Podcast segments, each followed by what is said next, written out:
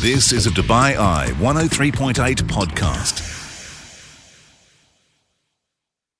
Welcome to the Bite Size Business Breakfast Best Bits from Monday, October the 31st. Spooky, eh?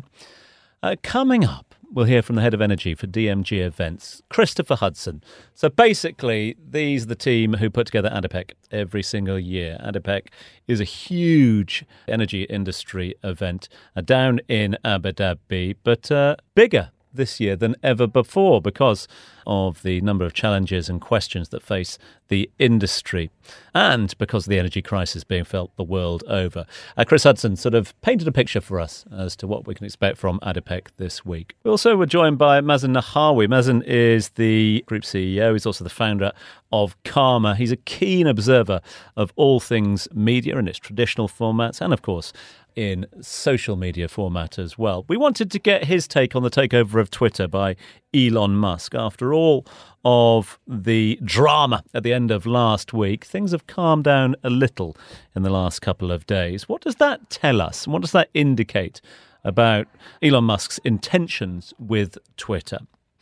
Spinneys also joined us uh, early doors. Tom Harvey was in in the six o'clock hour for us this morning. Uh, didn't come uh, dressed up, didn't come bearing pumpkins. That's probably because they're pretty much sold out to them at the moment. He was in to talk about the economics of Halloween and gave us an indication of just how big a deal it has become, just how big a celebration it has come here in the UAE. Plus, big focus on all things real estate. Lewis Allsopp of Allsopp and Allsopp was going to join us. This is after his seminar that he organised uh, on Friday, just before the weekend, a recruitment seminar, no less, where he's looking to bring in new talent from other industries and other backgrounds. Brandy Scott actually went down to that seminar to see what was uh, happening firsthand, and Lewis was kind enough to join us live on the line a little earlier on today to explain more.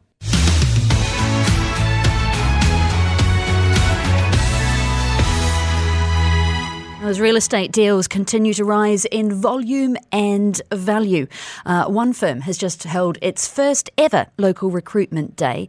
And it's mm, looking to poach a little bit of top talent from other industries. Um, I went along on Friday to the uh, Allsopp and Allsopp retail, a real estate beauty pageant, if you like, and found that there was no shortage of people who wanted to get involved. My name is Christina. I'm 24 years old. I was working in the HR in Germany. Yeah, I quit my job four weeks ago and came to Dubai to find a job here. Originally, I'm from Russia. I've lived in Sweden all my life. Last two years, I've been working as a luxury real estate agent in Russia, and then moved to Dubai. Now I'm here for two weeks. Grew up in Dubai. I've lived in the same house in the Meadows since I was two. So I know that inside out. I went to school in Arabian Ranches. I know that whole area. I'm in Dubai now for two years. I used to work in the designer world, specialized for the house. Uh, so I'm currently not technically employed. I do some freelance PT stuff, mainly for family and friends because I don't really have the qualifications. Why real estate? Why did I estate? Because you can be creative, you can be your like you can show your personality, you can meet uh, nice people, and uh, well, the biggest reason is money. So that's money, money. I'd quite like to get stuck into this because uh, I, I'm not currently making any money myself, and I've seen the market is booming, and I'd quite like to get involved. I'm here today to hopefully find a job in leasings, and then work my way up towards sales to just make myself proud and make my family proud, and stop being a guy who isn't making as much money as my friends. Obviously, money is a big thing, um, but not really the main thing. I want to work in real estate because I'm a hustler. I was born a hustler and I like selling stuff to people. I'm looking for a change to, uh, I don't want to have limits what I can earn. So go big or go home. Matthew, why are you here? To do real estate, make money. That's uh, just some of those who turned up um, to the Allsopp and Allsopp Recruitment Day. Lewis Allsopp, Chief Executive Officer, is with us. Lewis, good morning. Good morning. Why are you trying to nick other people's employees then here in Dubai? Uh, so there's a bit of backstory to it. Um, obviously, if you know our business, we recruited from the UK for a long, long time. And what we found is we've actually had a lot of success with people currently living in Dubai. And the key component to the whole seminar really was looking for people with local knowledge that could uh, transition that into finding someone's home. So if you know the local restaurants, the local communities, the local roads when they're busy, we think that information is a lot more important than being a good in brackets salesperson. What does it say, though, about where we are in the real estate cycle that people might be looking to give up good, steady jobs in other industries to come and work on a commission only basis selling real estate? It's a difficult one because obviously we are speaking to people from really good backgrounds and making substantial money. But if you watch these new programs that on Netflix, Moment Selling, Sunset, and all these other programs, whether it's Dubai Bling, they glamorized real estate to the point now where, you know, even our staff are dressing to dress to impress, and that never happened years ago. So I just think Dubai and real estate as a whole in America and the UK has been glamorized, and people have seen the money you potentially can make in it. Um, and I think it's that what if moment for a lot of people. Why not? Why could it not be them? Give me those figures, Lewis, because you went into them on Friday. I was I was at your uh, at your recruitment call. How much can someone make in the industry at the moment? So if we take sales, I'm going to give you a, a standard market report as in what we sell and average price. Forget the super luxury and forget the the discount deals. Let's look at an average transaction. An average sale price is 2.98 million for ourselves. So let's round up to 3 million. We charge 2% to the buyer and 2% to the seller. So an average sale that you're looking at is 120,000 dirhams. Um, and the agent would take 50% of that. So they'd be netting 60,000 in their pocket we're anticipating to do between one to three sales, depending on the area they're working in. So, you know, it's a substantial uplift for them. If they were going into leasing, they'd be involved in seven or eight leases, equating to around forty thousand dirhams on the on the commission for the company, which they would take half of again. Right. So, you know, it, it, even if you were an, a good lettings agent, it is a very good income compared to maybe a standard job. But you mentioned some stars on Friday, didn't you? I mean, you dangled some pretty big carrots. Tell me what some of your top guys have been earning. So the top agent so far this year um, is billed 7.7 million uh, dirhams. So he's going to make a million pound this year.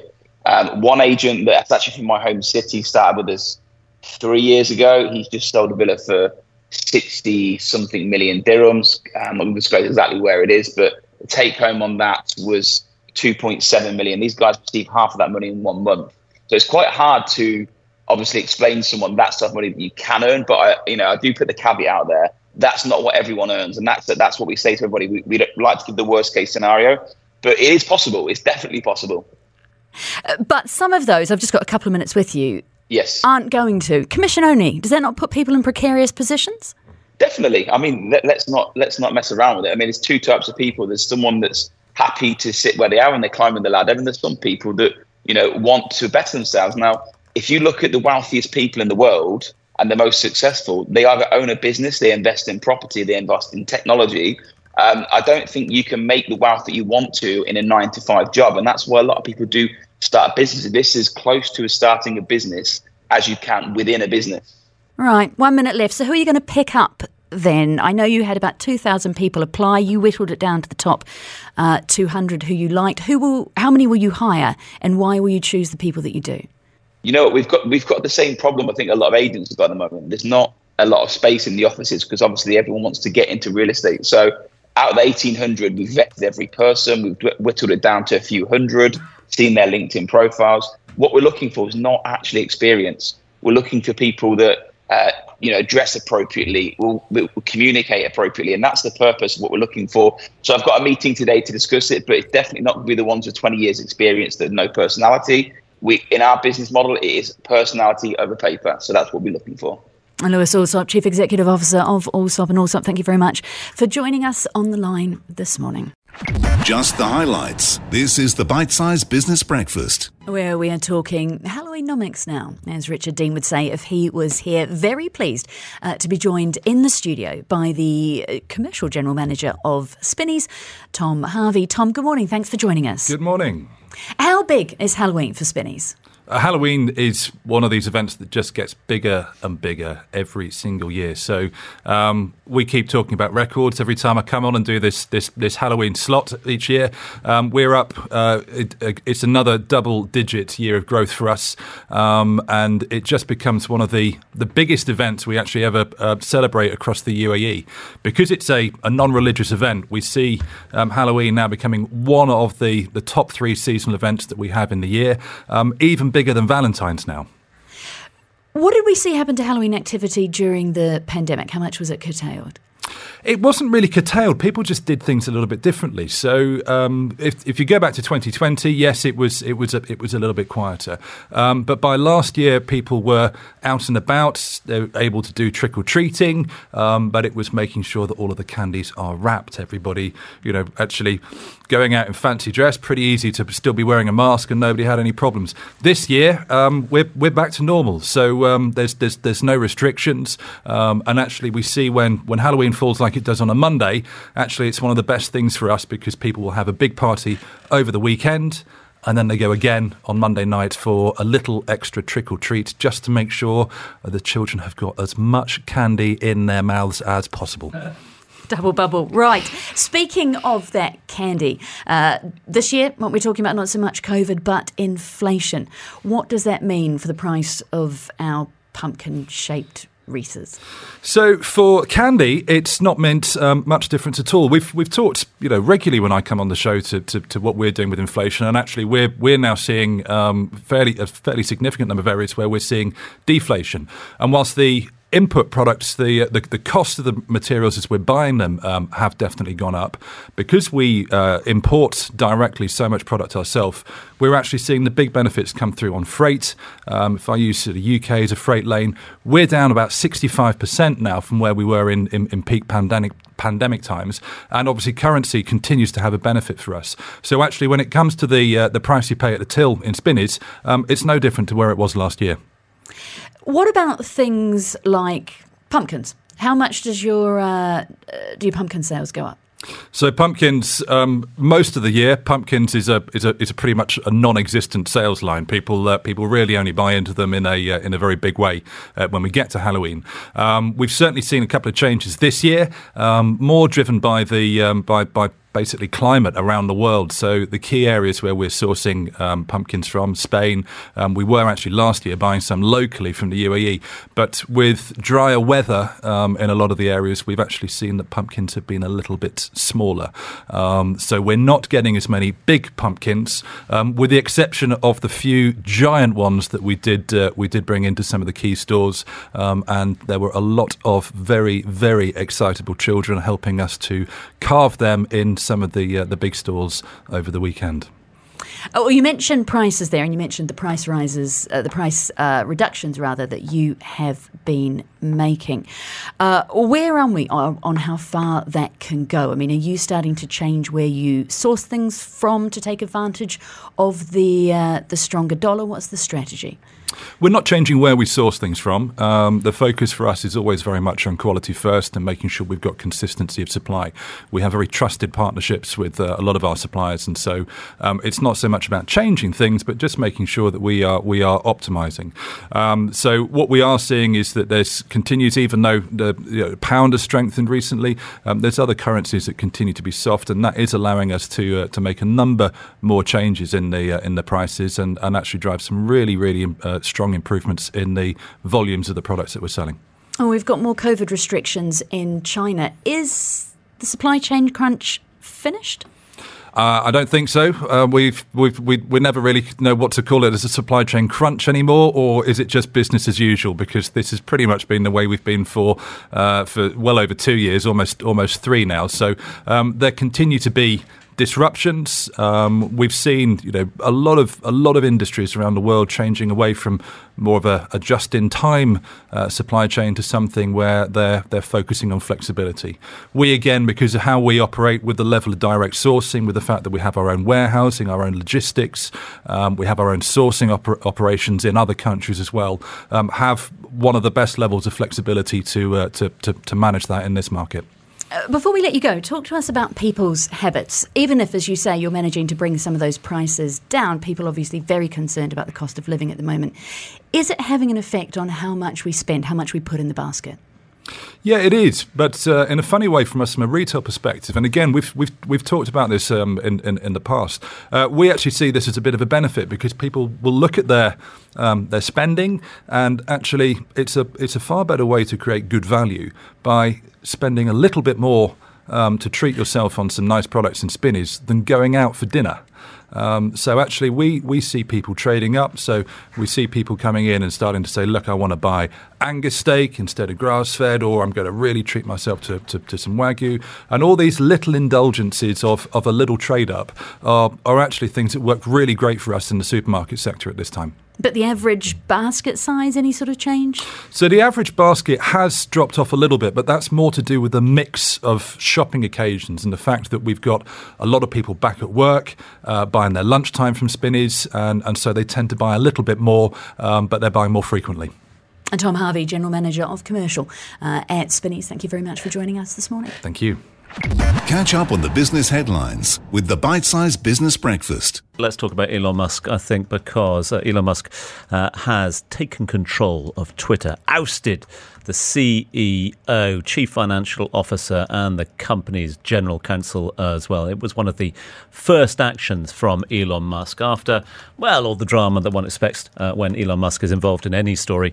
Uh, when he walked into the uh, Twitter HQ in San Francisco with a sink on Thursday, we thought, okay, something's amiss here. Friday, obviously, we saw the fireworks uh, and the fire rings as well. Had a couple of days of a little lull, a little calm for us to all take stock and uh, to have a little look at what uh, some of these actions mean for the future. Let's find out more uh, on uh, the deal itself and, of course, what we can expect in the future from the founder and the CEO of CARMA. Mazen Nahawi has been kind enough to join us live on the line, live via Microsoft Teams as well this morning. Mazen, good morning to you. Good morning. Nice to catch up as always. So, uh, the calm after the early storm from a certain Elon Musk. What does uh, what, f- from your reading of the situation, uh, the early actions taken by Elon, what what does this tell us about his priorities? I think two very early actions were quite indicative of what we can expect in the short term.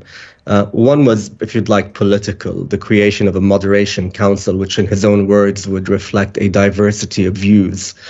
I'm not really sure what that means and who decides what's diverse or not.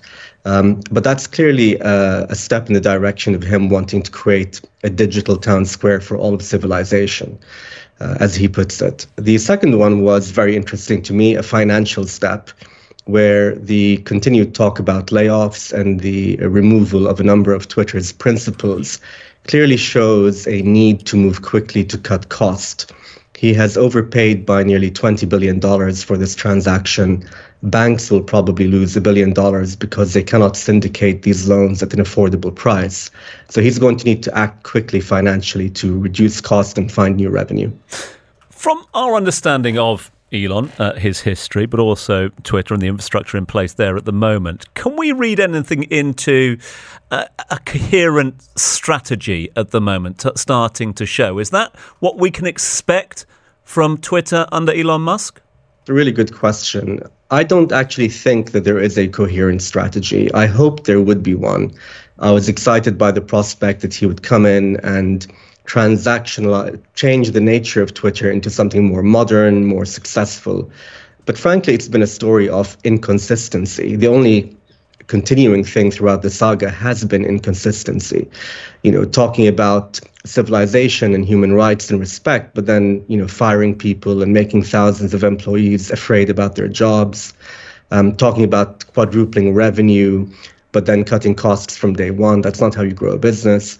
Um, there's a lot of inconsistency, and I no longer actually see uh, a consistent strategy here. There has been talk about the Everything app, there's been talk about the digital town square for civilization, but these are very different from the current model of, of Twitter. If he wants to go with a WeChat alternative or competitor, then just go ahead and build one from scratch. Trying to grow it out of Twitter seems like a pretty bad strategy to me. Let's talk about the Everything app if we can. Uh, obviously, catchy name, uh, and everyone's talking about the Everything app. But do we actually know anything about the Everything? I don't think we do. I think the easiest way to describe it would be to think of it as an American version of WeChat, if you'd like a Western version of WeChat. Of course, WeChat in China is an all in one platform where you can do your grocery shopping, uh, book a lift, um, connect with people, uh, and watch movies. Um, but the Chinese ecosystem is very different to the one that we've got in sort of the Western and EMEA world. Um, there are major infrastructure and investment requirements to be able to do something like an Uber. So having an Uber within Twitter, for example, would be very expensive, very complicated. And we live in a much more competitive, market-oriented society in sort of the West and the EMEA region. I don't think the we the all-in-one app that uh, has been suggested would actually work being built out of Twitter. Well, we've just had Elon tweeting in the last 15 minutes a small poll on his own Twitter. Bring back Vine? Question mark. Yes or no? Is that what the social media world needs now? I don't think it would work, uh, Brandy. Uh, there's something big and bad out there called TikTok. Bringing back Vine would have no chance. Uh, you mentioned there the region, Mazen, as well. And obviously, we know that we are a region that uh, uh, uses social media uh, in, in, large numbers. Will this have any sort of knock on effect for the MENA region? Because, after all, Twitter is a global brand.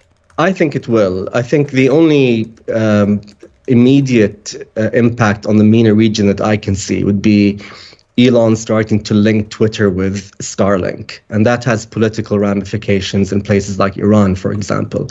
From a commercial point of view, um, if he really goes down the path of wanting the world to gather at Twitter, we should be able to see more Twitter people here in the MENA region doing more community based activity, more Twitter influencers. And I'd hope to see that develop over time. We have seen over the course of the last couple of days a few advertisers starting to pull their advertising. We're told it's normal course of business with uh, a company coming under new uh, ownership. Should uh, Twitter investors be concerned about GM Motors Co. and others just uh, uh, showing uh, that they are cautionary at best at the moment? They should be concerned. Again, part of the saga of inconsistency is Elon saying he hates advertising, and then when he's walked into the building, sending a letter to all of the advertisers talking about how much he loves their money. Um, I think uh, advertisers should be concerned first and foremost because there is no plan. You know, had there been a plan, they would have communicated it. Um, I think the other problem is a more economic one. Uh, ad spending on social is starting to decline in a very large and accelerated manner. And unless we have a plan to see this thing change, I don't see Twitter doing well in the upcoming year or two. There's a lot of big words being thrown around at the moment, aren't there? I mean, as you quite rightly said, Mazen, just a few moments ago, this sort of very convoluted language, you know, the widely diverse new uh, viewpoints, no major content decisions or account reinstatements at the moment until the forum has done this. Uh, are they just trying to sort of bamboozle us with words on Twitter at the moment? I think it seems to be an exercise in trying to create an air of you know gathering attention yeah. and being divisive and confrontational and it seems to be more about attracting attention than actually doing anything good for the business. Um, you know, the creation of a moderation council. Well, he's just fired the people who were doing that yesterday. Um, they're going to be doing the same thing. So I'm not sure um, what he has in mind. It seems to me that again, part of the inconsistency is he wanted to the, do the deal, then he wanted out of the deal. It's clear he wanted out of the deal. So at this point in time, I think there's a lot of rhetoric, but no plan. Maz, I really appreciate your time this morning. Thanks so much indeed for uh, giving us your thoughts, uh, concise thoughts on that as well. Mazen Nahawi is the founder and the CEO uh, of CARMA, giving us uh, his thoughts on the Elon Musk takeover of Twitter. This is the Bite Size Business Breakfast, exclusively on DubaiEye1038.com. Let's set the scene for ADIPEC 2022 if we can, which opens its doors this morning. They're expecting 150,000 visitors in Abu Dhabi this week, including more than 40 global energy ministers and a hatful of heavyweight CEOs from the energy industry. Uh, they'll include the likes of Bernard Looney of BP, uh, Vicki Hollub of Occidental, and Sultan Al Jaber of ADNOC. Richard's going to be down there all week ahead of the event, he spoke to the organizer, Chris Hudson, uh, the president of Energy at DMG Events. Theme of this year's event is the future of energy, secure, affordable, and sustainable. Richard began by asking how they settled on this issue. Well, I think it's a, a reflection of where the industry is today. Um, clearly, as a, as a global community, we need more energy, but we need more secure energy, so security of supply.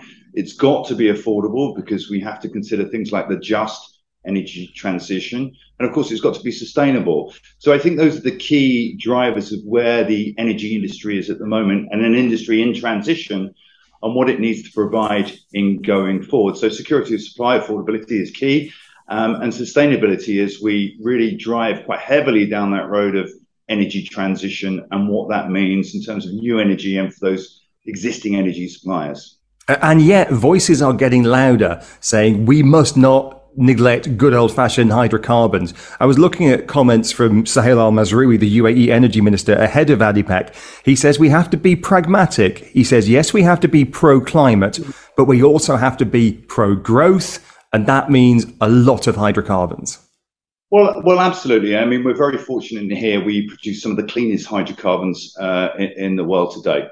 So it's clear the world will need more energy. It's quite clear that there's no single source of energy that can meet the global demand. So that's partly about partnership. It's partly about investment and the trillions of dollars needed to invest in renewables, whether that's hydrogen, solar, wind, geothermal, or whatever those um, carbon neutral fuel sources may be. So it is that pragmatic approach where we need to keep delivering cleaner hydrocarbons, and that's when we talk about methane or carbon capture um, we need to work more closely with industry and those hard to abate sectors. So, you know, it's one thing producing oil and gas or traditional hydrocarbons, but we have a lot of steel manufacturers or cement manufacturers that require energy and intensive energy to produce their products that the world needs. So it's a role and responsibility of those harder to abate industries and, and how we capture carbon and work with those. So hydrocarbons are here, but it's also quite important to have that pragmatic approach and look at the world's big energy companies. These are the companies that are using the years and years of R&D and technology and scientific reports to really drive forward that energy transition, use the technology to invest in cleaner forms of energy. So it's very important that traditional energy companies continue to produce the volumes of oil and gas that the world needs. At the same time, invest quite heavily in, in, in the road to carbon neutrality through alternative source of energy. It's clear that the world needs trillions of dollars to switch off oil and gas. So it's not either or, it's and as we travel down that transition approach. Let's talk about people. If this was Glastonbury, your headliners are really the big CEOs of the big global companies. You've got Sultan Al Jaber, of course, from ADNOC. You've got Bernard Looney from BP. You've got Vicki Hollub from Occidental Petroleum as well, and others. How important is it to have those big decision makers in the room? It's critical. Um, ADIPEC this year will have about 1,200 speakers. Um, it attracts, we are up to date to about 42 energy ministers. So, energy ministers, everybody from, you're quite right, Dr. Sultan, um, Al Jaber, Suhail Mazrouei, the UAE Minister of Energy, to the Indian minister, to the Egyptian minister, ministers from Barbados. Um, across Africa, across Europe. So it really is a, a global meeting point in terms of policy uh, for the energy industry. But you're right, in terms of those global CEOs, it is a who's who. Every major energy company uh, is represented at ADIPEC this year. Um, a lot of the big investment banks are there, so people such as Goldman Sachs, Moelis, etc., etc., all come to debate, try and chart that future for the energy industry, whether it's investment needed or collaboration and partnership. But also within ADIPEC, there's a huge technical uh, base, which is really how to produce energy cleaner, cheaper, and faster, and undoubtedly more sustainable. So it really is that global gathering. There is nowhere on the planet each year that has the ability to attract this many decision makers from across the energy industry. And it's further supported this year by people like United Nations Environment Programme, by people like the Environmental Defence Fund. So you can see very much that other side of the industry playing a key role in in delivering ADIPEC. We also have this year, which I think is is is testament to the UAE's position on the global energy stage. What we say is 28 country pavilions. So we have 28 countries bringing in 10, 20, 30 companies showcasing their latest products, services, and um, technologies. And that really makes it a very much an inclusive ADIPEC. 160 companies are represented. We have over um, 2,000 exhibiting companies. So it really is this myriad of the whole energy industry coming together to chart that future back to our theme of, of secure, affordable, and sustainable energy. Well, it, whatever the mix is, it's working. You're expecting 150,000 visitors, which makes Glastonbury looked like a picnic, frankly. I was reading 140,000 square meters. To my maths, that's about 20 football pitches. How do you manage the logistics and the related issue of COVID protocols? Well, we're, we're very fortunate, as we all know, the UAE responded very quickly to COVID. We uh, and we traded last year, which was you know relatively, you know, you clearly had to be vaccinated, you clearly had to show PRs. A lot of those same protocols are in place, and we want everybody to be safe and secure. If you've had a PCR, as long as it's valid for 30 days, you can come to ADIPEC, but there are all those facilities on site. In terms of the logistics itself, you know, as, as DMG, we're one of the world's biggest organisers, certainly one of the world's biggest energy organisers. But we're really fortunate that we work with a venue that's well versed in putting this sort of event on. So the logistics and the logistics team and uh, the Abu Dhabi National Exhibition Centre, where, where we're running ADIPEC, are well versed in sort of getting our traffic in. We would advise everybody please come early um, and um, you know make the most of your your visit there. But everybody's very well catered for as I say, you know, strong security, good PCRs, um, and we really hope everybody comes and uh, really does great business, but it experiences how this traditional energy industry is not only transitioning but future proofing itself uh, for the global energy demand that we will all need. Those thoughts of Chris Hudson. Chris is the president of energy at DMG Events. They're the organisers of ADIPEC, which begins today in Abu Dhabi. You've been listening to a Dubai Eye 103.8 podcast. To enjoy lots more from Dubai Eye in the United Arab Emirates, just go to DubaiEye1038.com or find them wherever you normally get your podcasts.